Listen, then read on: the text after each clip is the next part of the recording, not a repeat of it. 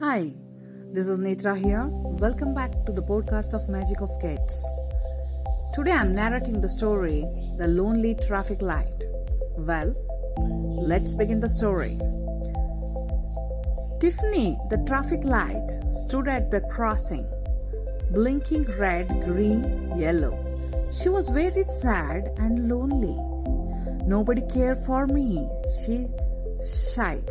All they do is drive by so fast, but Tiffany felt happy when the light was red and the car had to wait for her to turn green. Now everyone is looking at me, she thought happily. Tiffany loved children who looked out of the car and watched her till she turned green. On some days, they would wave at Tiffany's too.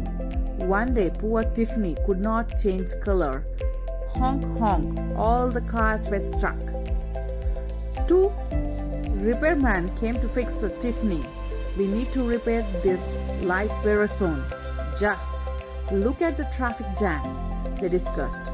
Now, Tiffany realized how important she was to the car on the street. From today onwards, I will work well and keep everyone happy.